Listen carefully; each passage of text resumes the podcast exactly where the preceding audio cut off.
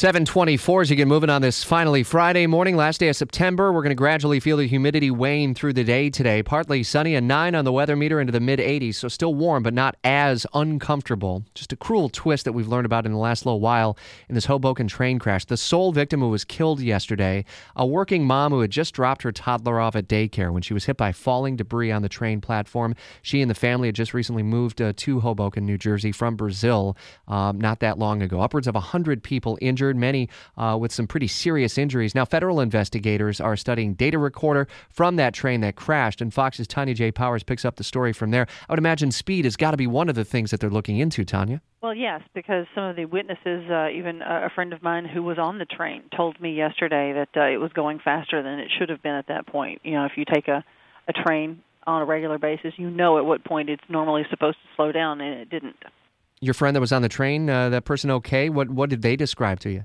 Yes, uh, she's she's you know shaken up, bumps, bruises, that kind of thing. Um, but she was in the last car of the train, and she had told me the reason that she was back there was because the first two cars were just jam packed, and you know there was no no place to sit there, and you know it was uh, it was more crowded because everybody's on the front of the train because they want to get out sooner and get to the platform and make their connection to the PATH train down below in the in the Hoboken station.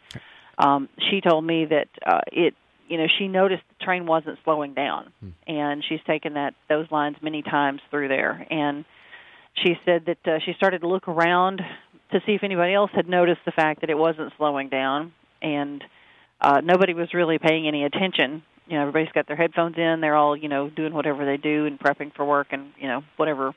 They're not really paying attention. Sure. she said it uh the finally the guy next to her looked at her and she looked at him and they were like something's not right here. And she said when it hit, it was like uh, she described it as like a bad car accident, um, the jolt, you know. And uh, she said that she was thrown kind of in the floor.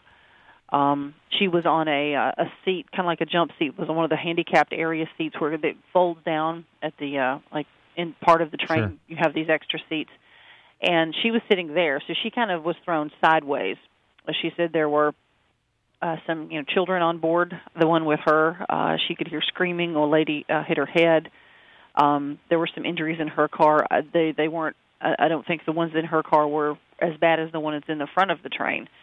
Uh, but she said she was. The doors did open.